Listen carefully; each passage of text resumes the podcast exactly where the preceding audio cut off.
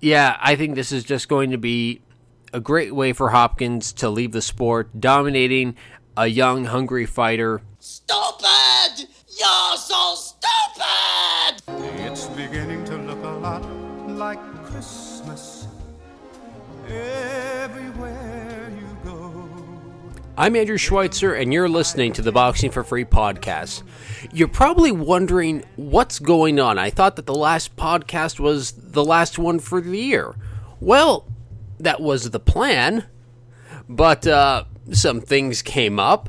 There was the uh, shock and surprise of Hopkins versus Smith. We'll get into that shortly.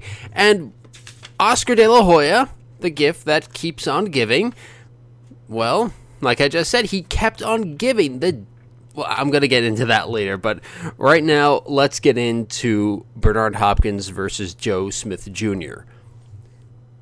Joe Smith Jr. must have the most bland name in history. Joe Smith. It just sounds so generic. It's like what a bad convict would use when he's trying to come up with an alias. Uh, no, uh, my, my name is really Joe Smith. I, I'm not that escaped felon who uh, killed eight prison guards. No, uh, my name is Joe Smith, and uh, no, this isn't blood on my hands. It's just uh, it's cranberry juice. I'm a cranberry farmer. Something like that. Don't ask me what that just was. but yeah, most average name you can think of, most bland average name you can think of, and yet he has had a tremendous year. And right now, there is serious talk of him being named Fighter of the Year based on the 2016 that he's had. And it seems like he's the only person in the world who can say that 2016 has been a very good year for him. Uh, now, you're probably w- wondering, oh, Andrew, like, what did you think of the fight as you were watching it live?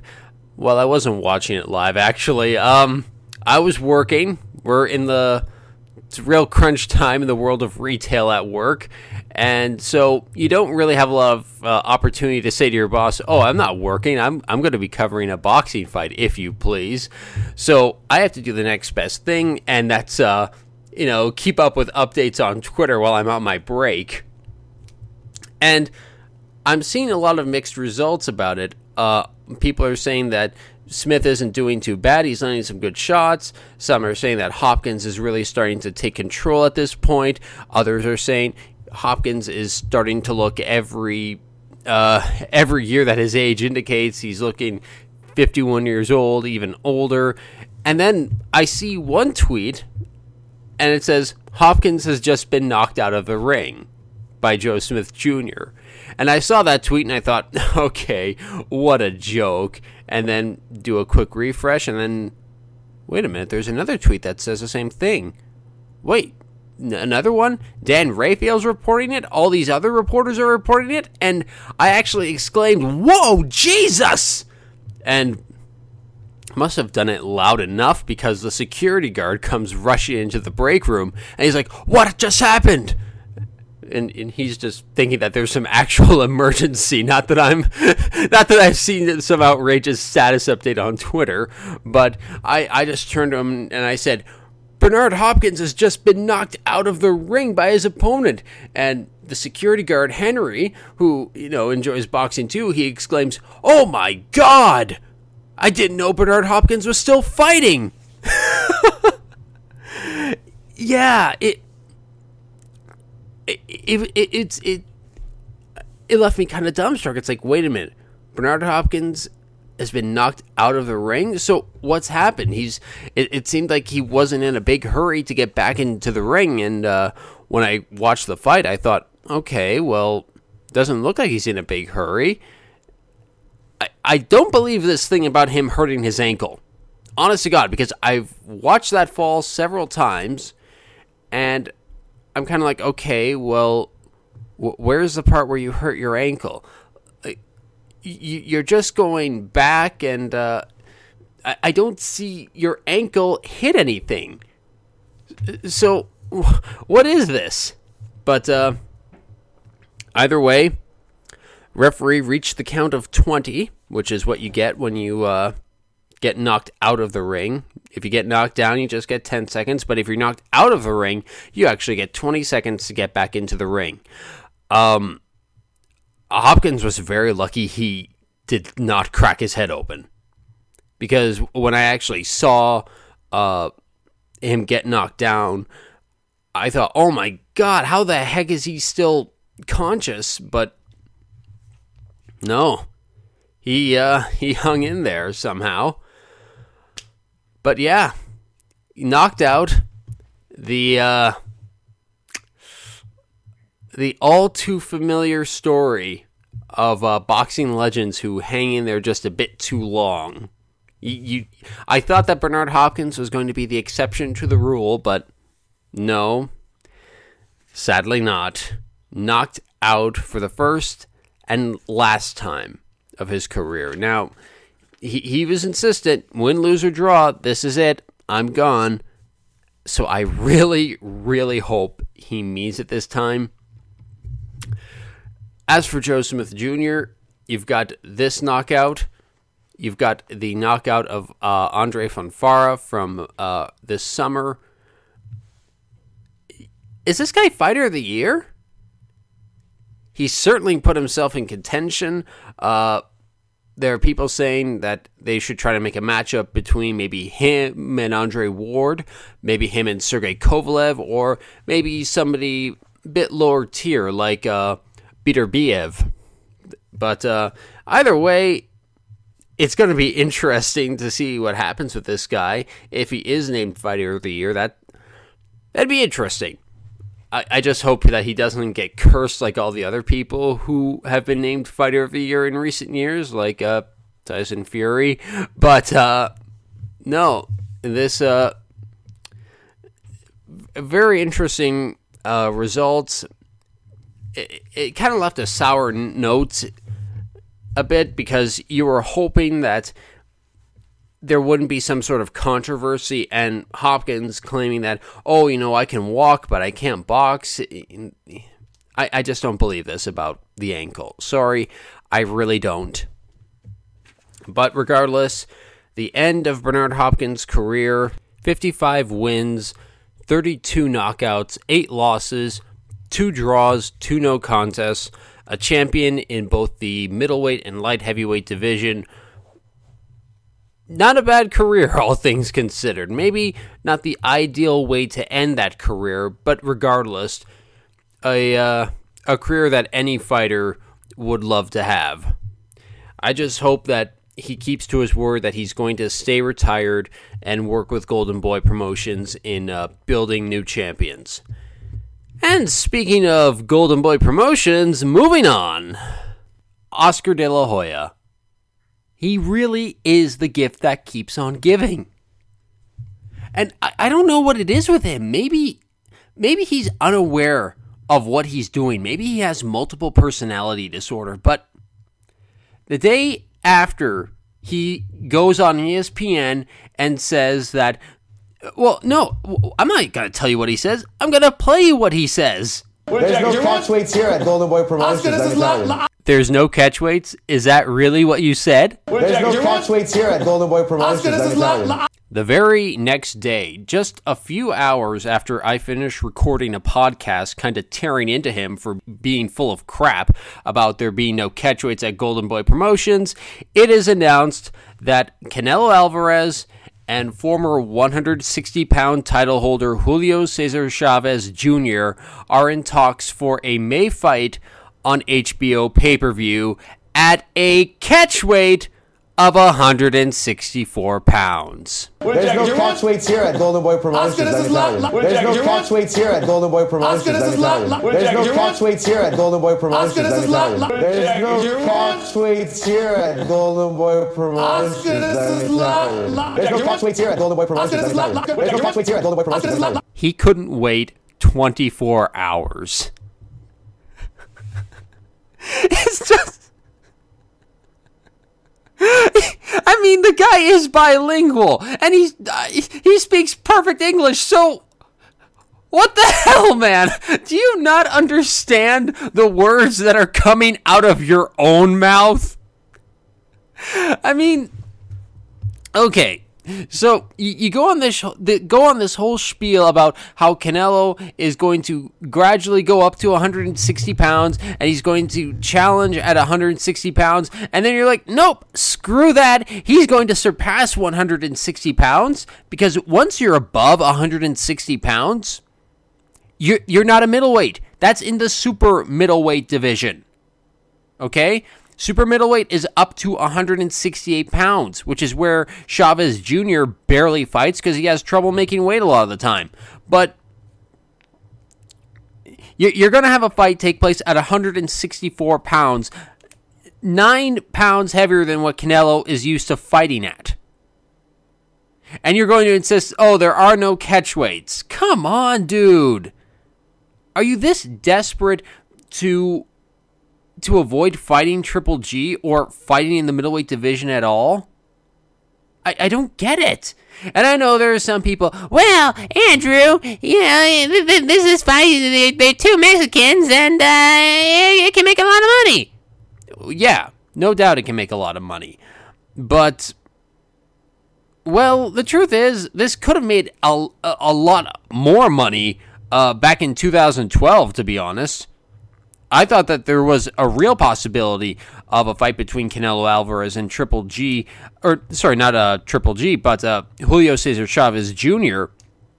If Chavez got past Sergio Martinez, which I didn't expect him to, and he didn't. So, you know, that fight kind of went out the window. It, it was one of the great, oh, well, not one of the great, but it was a great what if match. But uh, now now it's really going to be happening for reasons. I don't know. Well, I've got a theory on that, but uh, there's now talks that Chavez Sr. is saying that Golden Boy is offering his son peanuts. And it's kind of like, oh, gee, now you know what it's like to be Triple G, no doubt. But the more I thought about it, it, it, it was just kind of infuriating. So it's like, wait a minute, you've got an you've got a champion uh, why, why am I calling Triple G the opponent? No, no, no. He is the legitimate middleweight champion of the world. So you've got a middleweight champion who can make 160 pounds.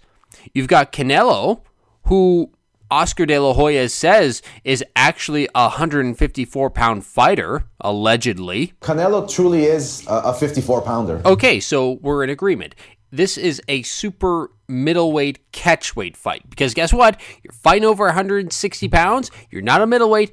This is a super middleweight fight. And I have a great theory about why they're doing it this way.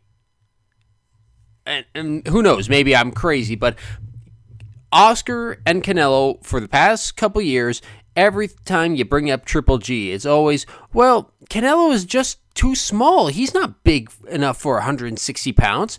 So they've realized, well, wait, what if we got higher than 160 pounds? What if we start at 164 pounds, do a catchweight fight against Chavez Jr., and then afterwards, when it's time to make the fight with Canelo, we can say, Canelo is having a hard time getting down to 160 pounds. He's just too big now. He can't make 160 pounds.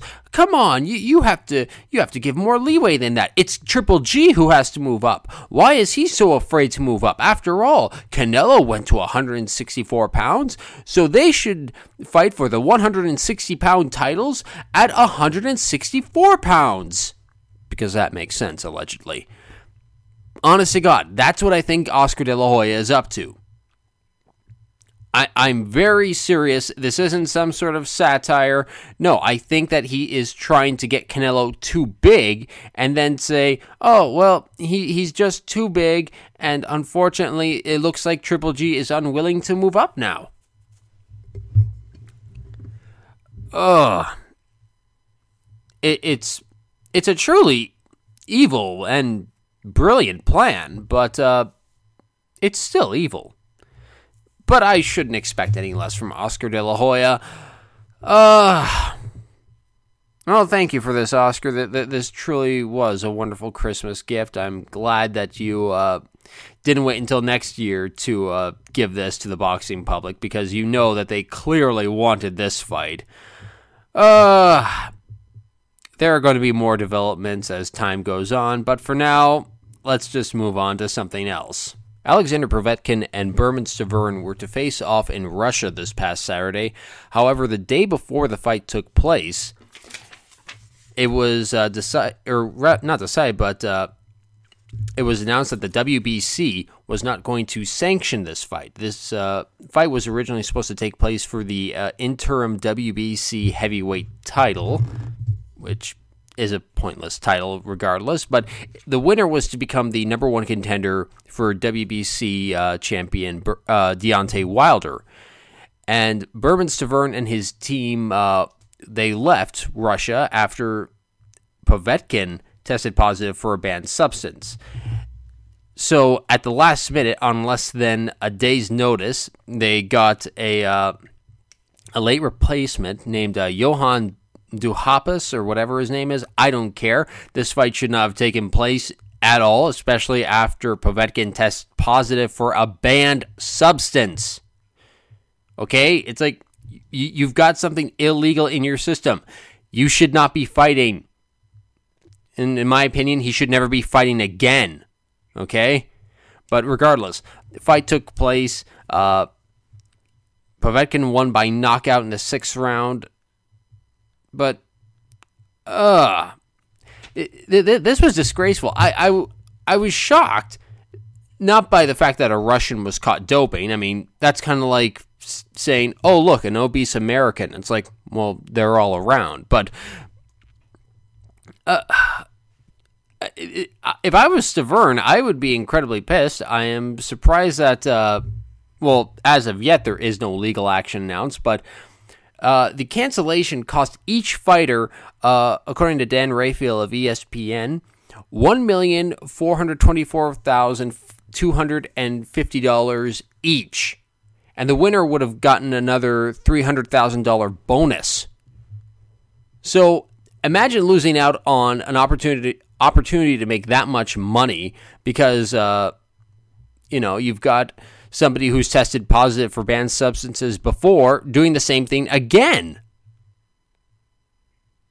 Uh, it, it, it just it kind of makes me wonder like why would anybody go forward with this fight Povetkin should be banned for life as far as I'm concerned and Stiverne did the right thing by getting out of there. Sorry, you know, you, you test positive, great, bye. And I, I believe it was the second test he had failed in six months. And those are just the times when he's been caught. Okay? Keep that in mind. Those are the only times that he's been caught. And of course, his team are using the the uh, same old. It, well, I don't want to say the same old story, but it, it comes up every once in a while whenever somebody tests positive for something. Oh, I must have eaten some bad meat. Of course. And the reason that I tested positive for heroin when my work decided to do those random drug tests was because I had a bad poppy seed bagel. Come on it, it, it's just a joke, but it, it's a shame, really, because the fight was uh, an interesting matchup. Stiverne wants a rematch uh, with Deontay Wilder, who won the WBC heavyweight title from him. Povetkin, uh, I don't know. I always remember him being talked about as some big, as some guy who is going to be a big force in the heavyweight division, and then he meets up with Vladimir Klitschko and just gets dominated. He should. I don't know how the hell he uh, managed to go the distance, but he did, and he's just been kind of mediocre in my opinion ever since. And this does nothing to help his reputation. Uh, yeah. Uh, hopefully in 2017 we can get some better drug testing in place so that these kinds of embarrassments don't happen more often, okay? But oddly enough, I don't think that was the worst case of uh, cheaters this weekend because Yuriorkis Gamboa, poor guy, been inactive for you know around a year, and he's uh, going to fight uh, South Africa's Malcolm Klassen, who is 33, 6, and 2 with 17 knockouts. But then the fight gets canceled after Klaasen was arrested by police when they raided his hotel room and found him, his trainer, and a nurse with illegal performance enhancing drugs in their possession. It's kind of like, what the hell is this? I, I, come on. It, like, I, I thought that we were supposed to be getting better at catching cheaters, but, well, I mean, granted, we did catch them, but oh my gosh, I, I you would think if anything that it would make fighters more honest, not say, okay, we need to find better ways to ch- better ways to cheat. This is this is an embarrassment. Uh, I, I feel so bad for Gamboa because he's been out of the ring for a long time and really wants to make a comeback, and then this happens. Oh, really, really quite a shame. So, what else can you say about that? Finally, for this podcast, have we seen the last of Andre Ward? As you all know, Ward got off the canvas in round two to win a close and somewhat controversial decision over former light heavyweight champion uh, Sergey Kovalev. And of course, there's talks of a rematch, but Ward has uh, indicated that uh, he will retire unless he receives a satisfactory offer to face Kovalev for a second time. And he said, Oh, I'll have no problem walking away from boxing forever. Oh, Andre, no. Look, I know you're 32 and that, but no, I, I really hope this does not happen. It, personally, if I were uh, if I were Kovalev, I would kind of look. Despite how you feel about the fight, I felt that Kovalev won. It was a very close fight, but uh, I, I think that if I were Kovalev, I would do whatever I can to make Ward happy within reason, and uh, and say, okay, look, I got you got what you want. Now I'm going to get what I want, and that's a chance to beat you and get my titles back. Uh, I if Ward were to retire, I think that his legacy would be one of unfulfilled potential. And you might think, well, wait a minute. He was, you know, rec- the recognized super middleweight champion of the world. He defeated the hardest hitting light heavyweight champion we've seen in ages. Well, yeah, but he never did that did that convincingly against Kovalev. Yes, he he was undefeated at super middleweight, undefeated his whole career, but with Andre Ward, you always felt like there would be more. You know, this is the last American male to win a gold medal at the Olympics. You know, won many titles in uh, super middleweight and light heavyweight. You would just expect a bit more from him. You would expect him to be to be a household name, and yet barely anybody knows who he is outside of boxing. I don't know. Maybe that's just me, but I remember when I was a kid, people who didn't watch boxing, they knew of the name Oscar De La Hoya. Nobody knows who Andre Ward is. I I hope that uh, the fight can be made for sometime next year. I I think that it's a very regardless, it's a very good matchup still. Even uh, if a lot of people think that Ward got dominated throughout, I still think that it can be an exciting fight. And who knows, maybe a uh, very hungry, very pissed off Sergey Kovalev will know, okay, I'm just going to go out there, blast the hell out of him, get my titles back. I, I hope that can be made in 2017. Anyway, that's all we have for you for real uh, for the rest of 2016. I'm like I said uh, in the previous podcast, I'm going to be doing my damnedest to uh, continue to be more active with the podcast because it's not fair to you, the loyal listeners, who uh, have to keep waiting sometimes a month just to see if there is anything new out of me aside from the occasional tweets and uh, all the daily history uh, posts that I make. But uh, as I said, I'm going to be doing that as often as I can, the daily history post, and I am going to be more active on social media. So uh, stick around and look forward to that because 2017 is going to be a lot better than 2016. At least I hope it is. I mean, let's be honest, 2016 sucked. Unless you were Joe Smith Jr. We hope you enjoyed the latest edition of the Boxing for Free podcast. You can find us online at www.boxingforfree.com. That's boxing, the number four, free.com. Twitter.com slash boxing for free. Be like Erislandy Lara, Robert Guerrero, Bermane Stiverne, Milorad Zizik, Adonis Stevenson, Glenn Johnson. Wow, that's a lot of famous boxers. And hundreds of others. And follow us on Twitter. Go to youtube.com slash boxing for free and like us on Facebook. Go to facebook.com slash boxing for free page. You can subscribe on iTunes, Podbean, and several other podcast directories. If you use iTunes, give us a review and let everyone know that the Boxing for Free podcast is your source for boxing news and commentary. I'm Andrew Schweitzer. Thank you for listening, and we hope you tune in next time. Merry Christmas, you filthy animal. And a Happy New Year.